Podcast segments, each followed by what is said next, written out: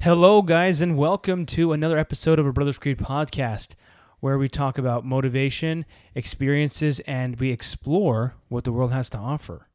I'm Jared, I'm Ethan. and today we have a great episode. We're going to talk about Christmas stuff. This episode's coming out right before Christmas, and so we figured we're in the festive mood. Might as well talk about some cool traditions and some Christmas stories um, to lighten your heart this, All right. this holiday season. Let's do it. You can't climb the ladder of success with your hands in the pocket. We will not go quietly into the night. They tell me you're a man with true grit.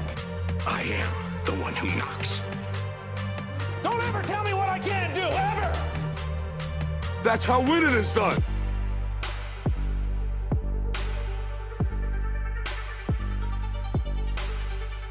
All right, everybody, welcome. Um, I, I really like this time of year. It, I do too. It, it it just seems like everybody this time of year seems like they're a little bit nicer. Uh, they're a little bit kinder to each other, more generous and loving, and it just seems uh, there's just something in the air that's um, that that's good. People seem more thankful um, during Thanksgiving and Christmas Christmas season. So Definitely. Um, today we're going to be talking about some, like Jared said, some of the uh, some some of our favorite stories about Christmas, as well as some uh, traditions and things that we uh, like about uh, Christmas itself. Um, maybe some things that our families have done, some things that we've heard of or seen done that, that we think are uh, are kind of cool. So um, I want to start off with I am not a huge gift person. Um, It's not your love language. yeah, my wife has been known to call me a Grinch sometimes. um, Uh, because it's better than an Ebenezer Scrooge. I guess that's true. Yeah. Well, so so this is my thing about gifts, right? I mean, uh, lots of people um basically Christmas can mean lots of different things for a lot of different people, but um w- when it comes to giving gifts, I just get stressed out and cuz it's like I want to get somebody the perfect thing and I'm not going to I'm not going to spend the money to get you something that you don't want. Well, there's a difference between buying gifts for your wife and buying gifts for a guy. That is true. I, I've bought you several gifts, and I'm like, Ethan would love this shirt, or Ethan would love this. And it's so easy. I just know that, like, oh, Anything with Rambo on it's going to work. yeah. So I'm like, oh, this is, of course, Ethan would love this. But, like, when I'm buying for my wife, I also feel the same thing. That's why most my wife does most of the Christmas shopping, even for herself. Um, but it's kind of just like, I don't want to buy the wrong thing or the wrong color. And then it kind of kills the magic of Christmas. She's like, I'll send you my Amazon list and you just click buy. And I'm like, okay, you know, so she actually does a lot of that. And kind of at the point of our marriage where it's just like, she's okay with that. And like, I'm like, okay. yeah, yeah, and I I think it's it's just interesting a lot of times too. Is that um, you know, it's uh, what what what Caitlin and I have tried to do is do um, like experiences to potentially surprise each other instead of like specific things. Because if there's something that we like really want, then like we'll just we'll just buy it if we can. Um, so Yeah. yes, uh, so so the Christmas time we just we just got into to gifts talking about uh, just right off, but um, it, it leads into my first to my story. Okay, so that, that's yeah. why that's why I brought that Yeah, up. But uh, you know, Christmas uh, can really bring things from from religious peace and and, and understanding and love and, and generosity to. Uh, you know, for some people, Christmas is maybe more about uh, family and, and gift giving um, and, and different things like that. So, uh, w- what I really wanted to, to talk about first is um, one of my favorite Christmas stories. And uh, this Christmas story, everyone's probably heard it several times, but it's called The Gift of the Magi. Um, oh, yeah. yeah, so so the gift of the Magi basically, um, and, and there's several different accounts, but they're all pretty much the same. Um, it was a, a short story written by um, the writer uh, O. Henry, who was the pen name of uh, William Sidney Porter. Um, but he wrote this in in December on December tenth, nineteen oh five. So it's it's been several years. Uh, but the story tells of uh, a young married couple, Jim and uh, his wife uh, Della Dilling- Dillingham, and the couple were very poor. Um, they they did not have us. Well, they weren't poor, right? The the the uh, the story said they were very poor, but I go the Dave Ramsey way. Poor is a state of mind. They were Indeed. broke. They were broke. they didn't have any money, right? They were broke. They were living in a um, just a, a tiny apartment that was it it, it uh, was was leaking and run down, and um, Sounds like my uh, college apartment. yeah, they really didn't have money uh, to to be able to give each other gifts for Christmas. the The two most prized possessions that they had was uh, Jim had a gold pocket watch that belonged to his father and then his grandfather before him, and he really treasured that. And Della ha- had a beautiful, um, like knee length hair. So that was, um, I mean, it was like her pride and joy. Obviously, hair that long would take lots of care and and um, and effort. So It's like a hundred dollars in shampoo a month. I well, yeah, that, I didn't even think about that. actually, but yeah, the more shampoo, actually, you're not supposed to use that much shampoo. It actually damages your hair. So a lot of women don't shampoo their hair every day. I don't shampoo my hair every day. You don't? Not usually. I do. I don't. Let's know. get That's let's get luscious locks. Anyway, All right, that's off topic. Um, so uh, it was Christmas Eve, and uh, Della was kind of running around trying to find out what she was going to get for Jim for Christmas. Um, after paying all the bills, there was only a dollar and eighty-seven cents left to put towards a Christmas present for Jim. Um, obviously, she wanted to get him something special. She loved him and she cared about him. She knew how hard that he worked and and trying to to uh, care for for her and, and, and the family. Um, so desperate to find him the perfect gift, she she went out um, one night, one cold evening, and, and was going to go to the store and try to find something to buy with her dollar and eighty seven cents. So, um, the thing that she wanted to buy him most was a chain for his pocket watch um, that he cherished so much. But obviously, it was way out of her price range. Um, so what she what she decided to do um, was she, she kind of got this inspiration that she should that she could sell her hair, her knee length hair, to be able to fund uh, the purchase of this gift for Jim. So she went and she went to a, a, a, a barber and she sold her hair, cut her hair, and sold it for twenty dollars. Um, and I mean, in that time, this was written in 1905, so that was a, a decent amount of money. Um, so now she had, you know, almost twenty-two dollars to her name, and she went to this shop and she bought uh, Jim a platinum chain for his uh, pocket watch. And she ran home just extremely excited, you know, sad obviously that her luscious hair was gone, but um, but so excited that she was able to to get something special for her husband. Um, so uh, she went home. She started making dinner. Um, you know, putting everything together and wrapped the gift. But when Jim came home for work, he walked in the door and kind of stared at Della and and um, was trying to figure out what what's what's different about about you. And uh, obviously, he recognized that all, all of your hair is gone. Um, and she said that she she quickly said, I, I sold my hair to buy you this present. Um, and uh, she went to give this gift to Jim, and Jim pulls out his present and he gives it to her instead and says, Here, look at this first. Um, and the package that he gave her was his his Christmas present. So she opened it up and she found uh, it was a it was a pair of really expensive uh, combs that could be used for uh, you know her long luscious hair. Um, and you know she immediately immediately um, you know started crying because obviously she had cut off all of her hair. Um, so she gives the package to her, the present to to Jim, and and Jim opens it up and he looks at it, and he just kind of like falls back in his chair um, because he he realizes um, you know that she got him a chain for his watch. Well, he sits down on the couch and he looks at her and he says, "Well, I sold my watch." to pay for your combs.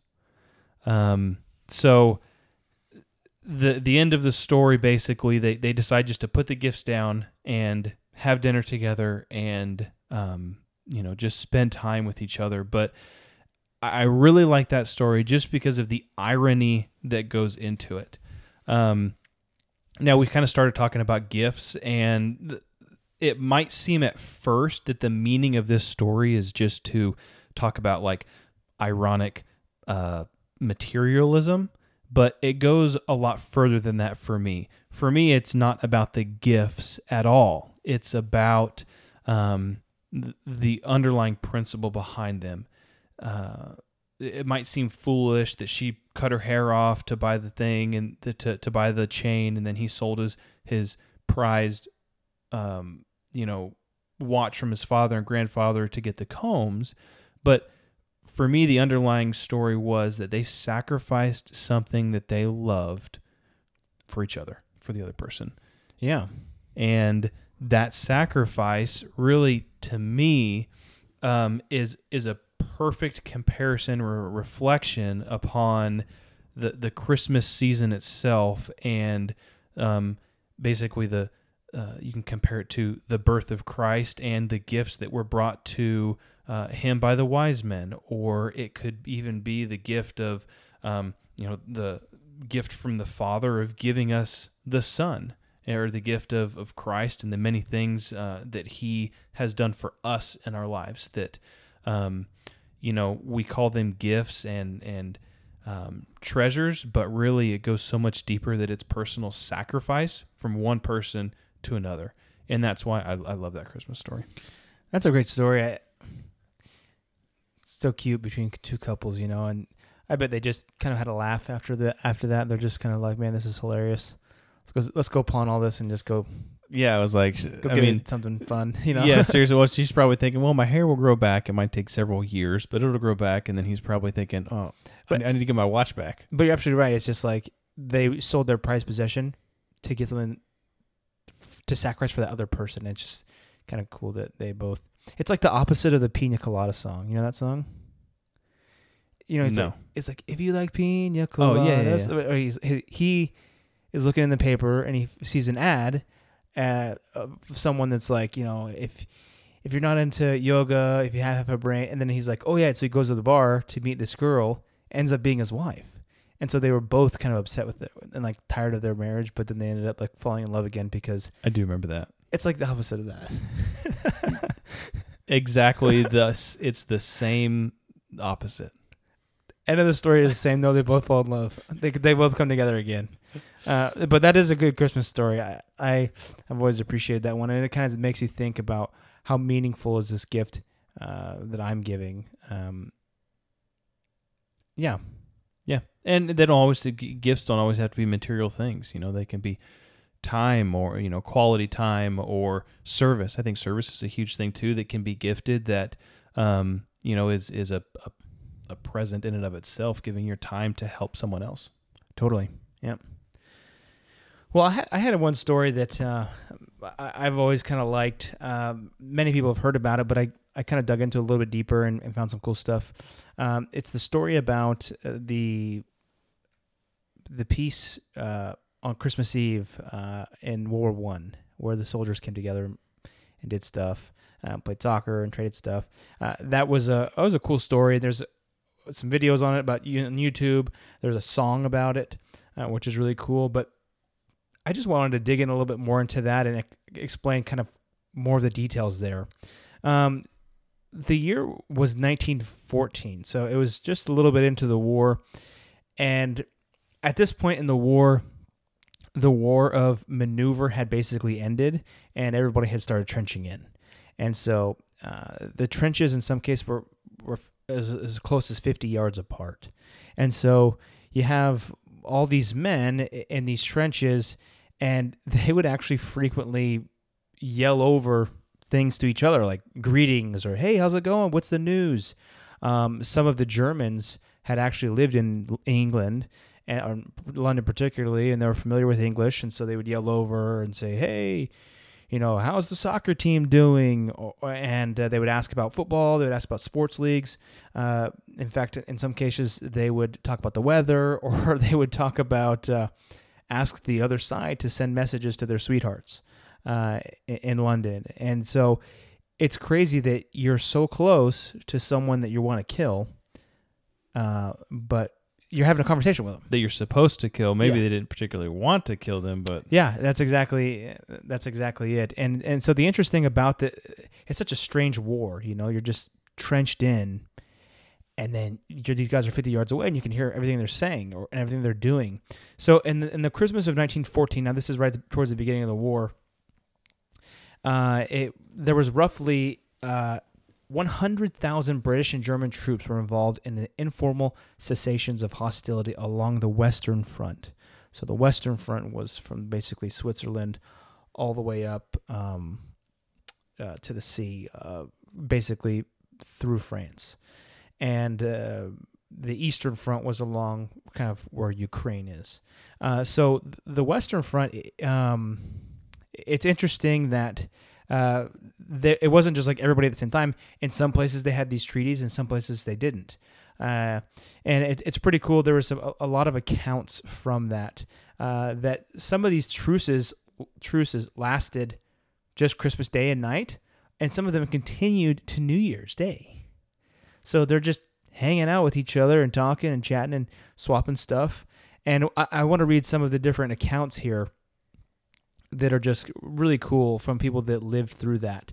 Uh, one of them was uh, Captain Robert Mil- Miles, uh, who was the King's uh, Shropshire Light Infantry, uh, who was at, attached to the Royal Irish Rifles. And this was in 1914. It was published in a paper. Uh, and he said, uh, Friday, Christmas Day, we are having the most ex- extraordinary Christmas Day imaginable. That's pretty cool. A, a sort of unarranged and quite unauthorized, but perfectly understood and scrupulously observed truce, truce exists between us and our friends in front.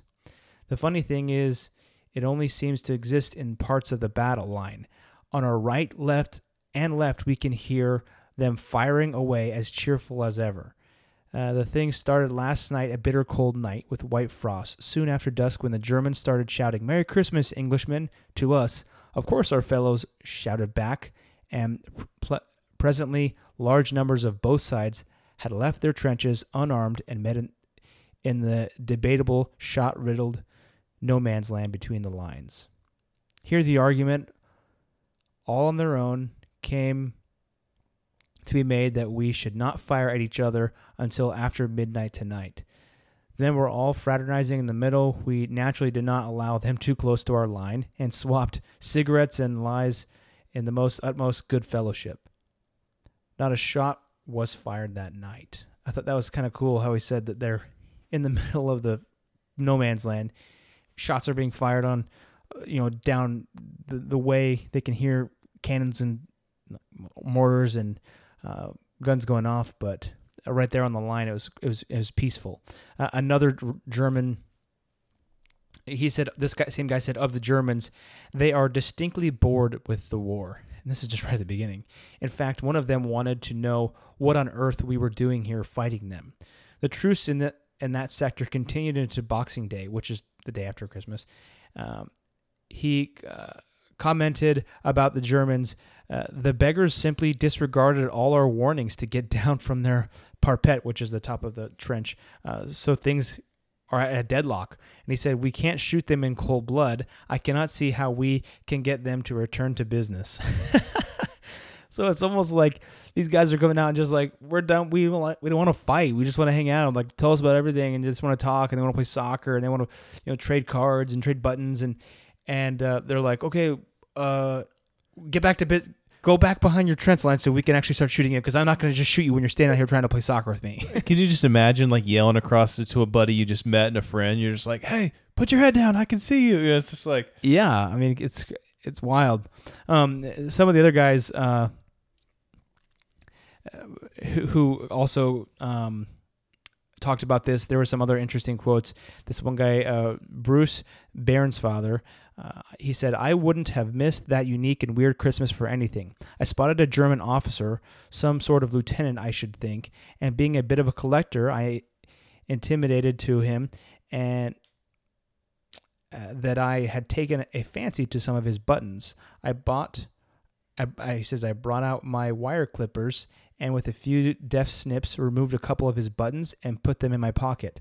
I then gave him two of mine in exchange. The last I saw was of one of my machine gunners who was a bit of an amateur hairdresser in civil life, cutting the unnaturally long hair of a docile Balchi, uh, which is from one of the countries, uh, who was particu- patiently kneeling on the ground whilst the au- automatic clippers crept back up the back of his neck. So these guys are cutting each other's hair. It's wild, man. And so it's just like these guys were out there and they're just like, you know what? We're right here together on the front lines, just mere yards from each other. Uh, one of these, another one of the stories here. Uh, there's an Englishman who says he writes his mother and he's like, guess what? I'm, I'm hanging out in this trench right now, and he's like, I've got tobacco in my pipe, but guess what? It's German tobacco. And you might think that I pulled this off a dead German, but he said I didn't. I traded it with a live German. It's the best Christmas ever. We're all hanging out. Right now, we're doing it. He's like, and he ends it saying, marvelous, isn't it? And so I thought that was such a cool, uh, uh, some cool s- stories from people that were actually there. Uh, and the truce, in some cases, uh, like I said, they they went on for a longer time. Uh, the, obviously, a lot of the military leadership did not like these men were calling these truces. Uh, in fact, uh, they said that these types of things should stop. Um, Adolf Hitler, who was a corporal in the 16th Bavarian Reserve Infantry, was against them, against uh, fraternizing with the enemy. Why am I not surprised? Yeah, exactly. And so one of the company commanders who led a short truce to allow each side to um, go get their dead and bury their dead, he actually was court-martialed. His name was Sir Iain. I'm going to butcher his last name. It's a Colquhoun uh, of the Scots Grand of the Scots Guard, excuse me, and he was court-martialed and found guilty and reprimanded, but his punishment was annulled by the general and probably because his wife's uncle was the prime minister, H. H. Asquith of the Great Britain at the time. So they're like, oh, let's not punish this guy. it pays to know high up people. Exactly. If you know how, he's like, dude, do you know who my uncle is? I can do whatever I want. Um, but yeah, they were really trying to stomp that out, and and there was a few in the Christmas of there was a few more treaties and stuff in the Christmas of 1915. Uh, but by that, after that, really it stopped because people got really bitter with the war, and it, you know once you see so many of your friends die, you just kind of really demonize the the other side, and um, that can be really hard uh, to to have someone die when you're friends and then be like fraternizing with people you know on a truce. So one of the things that was interesting, it said uh, complicated. Though I, I, I read what says it talked about the complicated local truces, so sometimes along the front, and agreements not to fire at each other were negotiated by men along the the um, along the front of the war. And these often began with an agreement not to attack each other at tea or meal and washing times. In some places, tactic agreements became so common that sectors of the front would see few casualties for extended periods of time. This system, uh, Ashworth, the guy who wrote a book about this, argues gave soldiers some control over their conditions of their existence. So if you think about it, what we said earlier is they don't want to shoot people if they're having truces. It's like, hey, you know, it's lunchtime. Let's just chill, you know? And they're like, okay, no. And then the the deaths from each other from the other side, from gunfire or whatever, were very low in some cases. And that kind of reminded me of something that I had heard earlier uh, about men at war. And there was a an analysis done by a guy named uh, Brigadier General Samuel Lyman Atwood Marshall, and he was an, a military analyst in World War II. And he said that in a squad of 10 men, on average, fewer than three ever fired their weapon in combat. And he said that um, a lot of these guys uh, don't want to kill somebody. He said uh, the fear of aggression has been expressed to him so strongly and absorbed by him so deeply and pervade, pervadingly, practically his own mother's milk. He talks about a fear of aggression eh, in, in Americans and, and in men generally. Uh, that it is part of our normal man's emotion, emotional way, makeup. This is the great handicap when he enters combat. It stays him. It stays his fi- trigger finger, even though he is hardly conscious that it is a re- restraint upon him. So he, that guy quoted that that figure that three out of ten men ever fired. That's a disputed figure. Uh, another place, uh, another study said that only 15 to 20 percent of soldiers fired their weapon, and an even smaller percentage fired to kill. So I think there's one scene in Band of Brothers where they're like, he's like fire, and they're like, and they're just shooting the tree line above, and he's like, what the heck is going on? You know, because the the soldiers don't want to kill anybody. They just so they're shooting the tree line up above. Uh, the U.S. Army obviously had an issue with this because they're like, well, if we're sending 100 men out and only 20% are shooting, that's a very inefficient force, you know? And so, uh, you know, the article that I was reading said the Army changed its combat training to try to desensitize soldiers to the humanity of the enemy. Uh, and then these new trainings apparently in the Korean War made it so that 55% of infantry, infantrymen fired their weapons, and then in the Vietnam War it was it changed to 90 to 95%. Uh, and if, if you- think about it, and that and the reason why I bring this up is because in World War One, these guys were just feet from each other, and they were talking, they were having truces, they were trading and stuff. So it, that's the whole piece. The whole war itself hinges on you wanting to kill the other side uh, for some reason. So if you're friends with the other side, if you can't dehumanize the other side, then it, it makes it very difficult to kill to kill other people. And so I, I thought that, that was interesting in the context of the story of the Christmas truce and how uh, you know just war affects men generally. Yeah, th- th- that's really interesting. Um, and it's also kind of interesting that you know that that was World War One, right? And so you know these guys from World War One, and that was at the beginning of the war. But once they get through um, the the end of the war, more towards the end of the war, they just kind of get more bitter. And then how many years after that was World War Two? And then it just kind of it, it was just kind of war after war after war. And I, I wonder if that. Um, just the the constant state of world war to a certain extent played into um, played into that figure going up of of the the infantrymen actually uh, you know firing their weapon and not only firing but firing to to kill. Um, I wonder, yeah, I wonder if it has to do with the difference. Like someone that looks and speaks totally different from you, it's easier to dehumanize them than someone that you can have a conversation with that looks exactly like you do and it talks exactly like you do. Yeah, that's true. And so in- maybe maybe at the time it's like, hey, these guys are speaking English to me and I can speak to them. But like when you're in the Korean War and they look different than you and they speak different than you, or you're in Vietnam, it's easier to dehumanize them and just, you know, yeah, be a yeah. weapon of war. That's very true.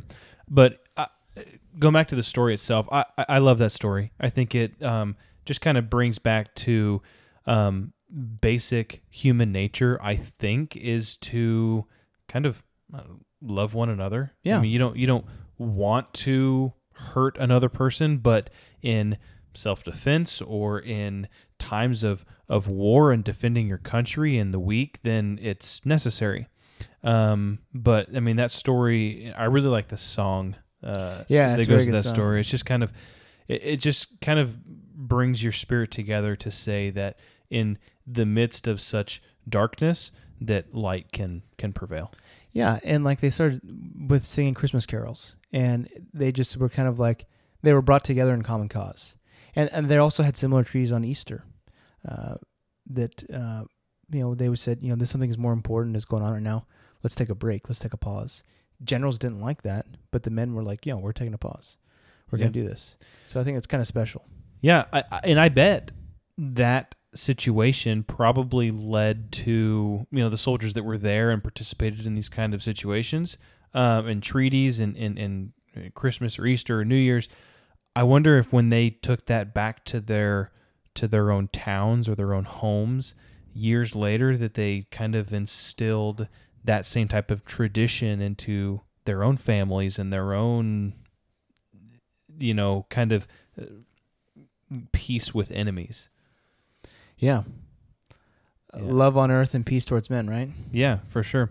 Uh, it, that kind of reminded me of um, just talking about some of the traditions that we have um, put together as far as like our family and growing up, and um, some of these not so much Christmas tradition uh, traditions, but maybe even holiday traditions. Um, and I think a lot of it stems specifically to start off with is from just like uh, that that attitude of gratitude, like we talked about, right?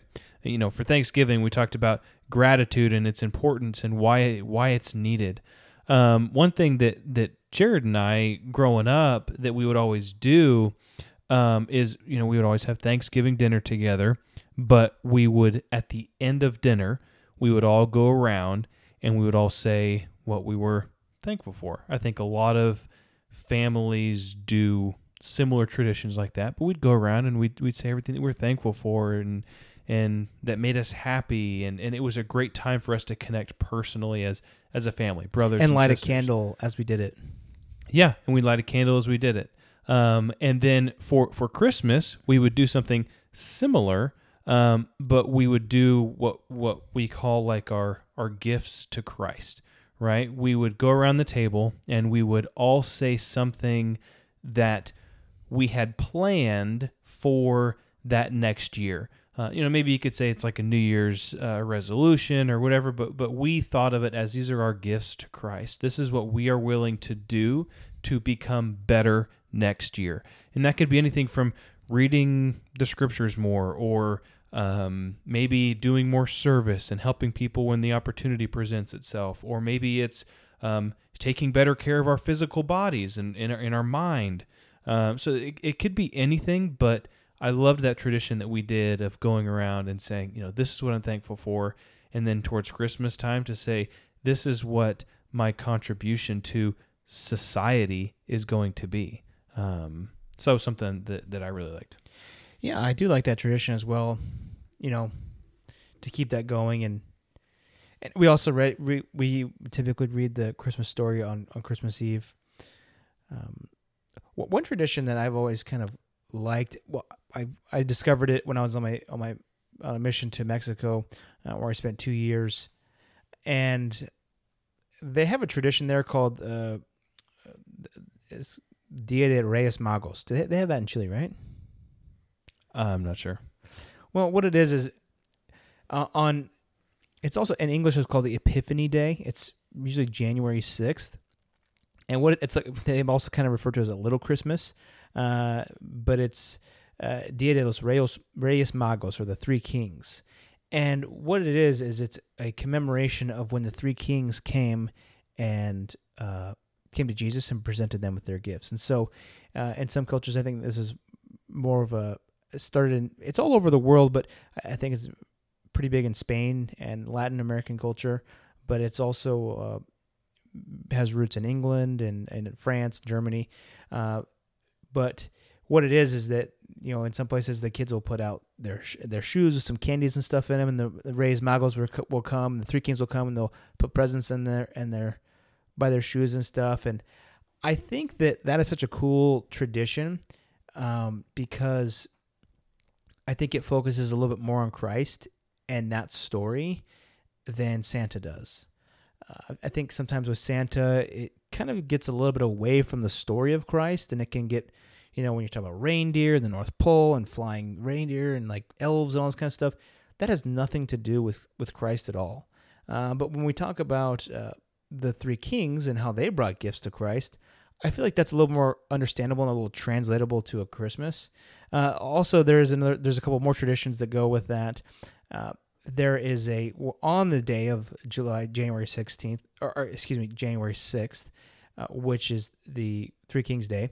They usually do a cake. It's called a roscon de reyes. It's like a circular cake, and uh, it's uh, a- and you can cut into it. And there's actually they hide a little baby Jesus figure. It's like a little plastic baby Jesus. They hide it in the cake somewhere, and it's actually to represent uh, Christ being hidden uh, as they uh, the flight of the Holy Family fleeing King Herod's uh, massacre of the innocents.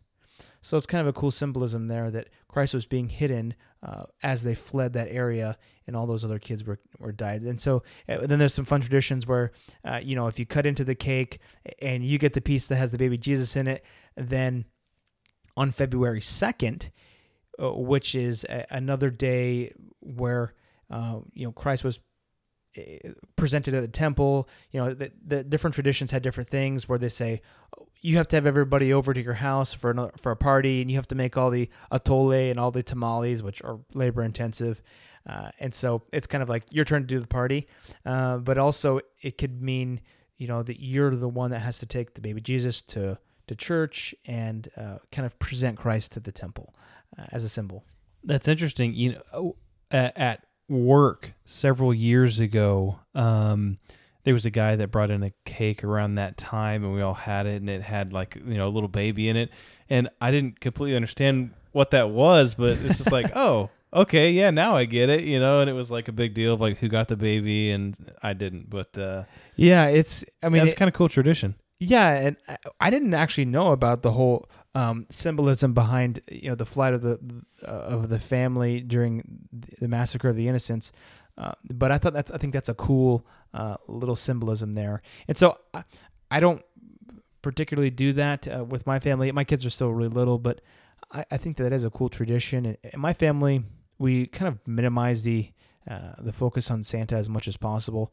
In my family, we just do uh, Santa just brings us stockings, and, and that's it. And and really, we don't talk about Santa hardly at all. I mean, the thing is, it's hard to really make a hard shift um, away from it because all their friends and everybody is really focused on Santa. So we, we were like, okay, we can't just be like, we only do this. You know, I, I mean, we could, but I don't want to be such a stickler about it. So we say, yeah, Santa comes and he'll he'll give you your stockings, but really, um, the focus is on Christmas. And when we decorate the tree together, we talk about the um, the star and what the star means. We talk about what the what the what the Christmas tree lights mean, and like the there's lights because Christ is the light of the world, and and uh, that's why we have these lights, and that's why. What are these for? What does this represent? What does the tree represent? So that's kind of a, a family tradition of ours. Yeah, that's great. I um it's interesting, you know, one thing that um that we have we have small kids too and so it's we're we're trying to form these traditions in in our family. And uh, one thing that my wife does is is that typically around the Christmas time we try to uh, invite a family over to our house that maybe doesn't have any uh, relatives locally or that they're going to be spending Christmas uh, not alone because they're they're together, but uh, maybe away from the rest of their family. We try to invite them over and have a dinner and just uh, befriend somebody. Um, w- when I was on my mission, there was a um, a guy that was he was just an awesome guy, and um, we we really loved being around him because he was just kind of that guy that did anything for for service. But um, he had kids that were a little bit older. But one of the things that he would do on Christmas Eve uh, night is that they would make a whole dinner um, of you know a whole Christmas dinner, and then they would package it all up after they spent you know the the, the day making this dinner.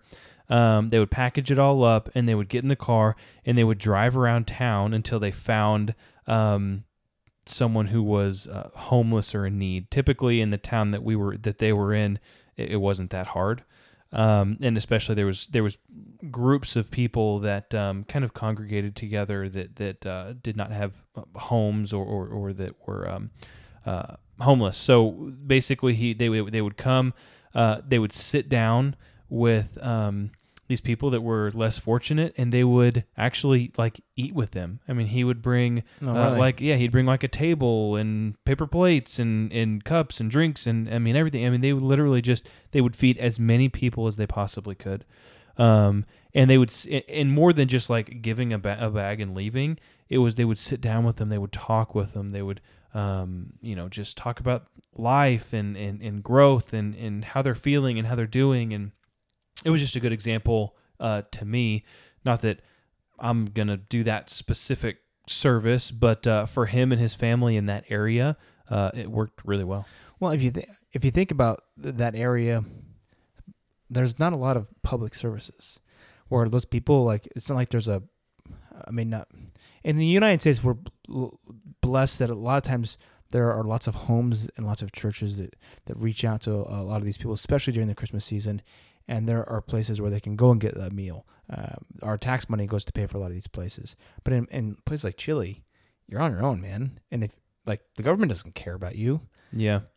And another thing to note too, it's interesting in Chile, it's on the southern hemisphere, so it's the middle of the summer during Yeah. Christmas. So Christmas is the middle of the summer, and so it, it's kind of interesting because it's really hot and it's like, you know, everybody's outside yeah, versus crazy. cold here and, and everybody's kind of staying inside around the fire. But yeah, that was interesting. Yeah, that is weird. But good story, very very good story of service. And I think the message here, what we want to share, is that Christmas is a time of hope and a time of charity and- giving. And so, whether that's um, working that in, working those attributes into a part of your tradition, uh, I would encourage you to do that and try to find someone that that needs uh, that love uh, and and charity this Christmas season, and also try. I would I would encourage you to try to focus on the true meaning of Christmas, and sometimes all the consumerism, all the gifts, all the all that nonsense gets in the way. But maybe take a pause with your children and and talk about what Christmas is truly means and the gift that was given to us, uh, and how important and special that actually was. Yeah, I, I think that plays right into building a personal creed. Uh, who do you want to be? Um, not only during the Christmas or holiday season, but how will this translate to how you treat other people throughout the rest of the year, um, throughout your the rest of your life? And I really think that we can instill some of these practices of service and love and hope uh, into our own personal creed um, to continue to develop and grow stronger together. Absolutely. And if you think about it, that's what I mean, these traditions that you're building, that's the legacy that you're giving for your family. Like if you let's just say you start a tradition, uh, and, and you're like, this is what we do in our family. We talk about Christ, uh, we, our gifts to Christ on, on Christmas on Christmas Eve when we have dinner, and that is something that you pass down as a tradition, and, then your kids will do that with their families, and it's like you're passing on your creed to your kids via a tradition. So I think that's just so important that those traditions are are basically habits of your beliefs that you can pass down. And some of them has some of them have nostalgia, and some of them, you know, are, are fun, and some of them, are, uh, but they can have meaning at the same time. Yeah, I completely agree. Well, this has been great. Yes. I think I think I think this one was a great one. So, um, you know, for those of you listening, we, we appreciate your time and and um, y- you know, please like, leave a comment, leave a rating. Let us know Um, what your Christmas traditions are. Yeah, for sure. Uh, we'll be posting some things on Instagram as well. You can follow us at a.brothers.creed. Um, and we'll be posting some about maybe these traditions and, and other cool things about the Christmas season. So have a very Merry Christmas, and uh, let's build that creed together. All right, let's do it.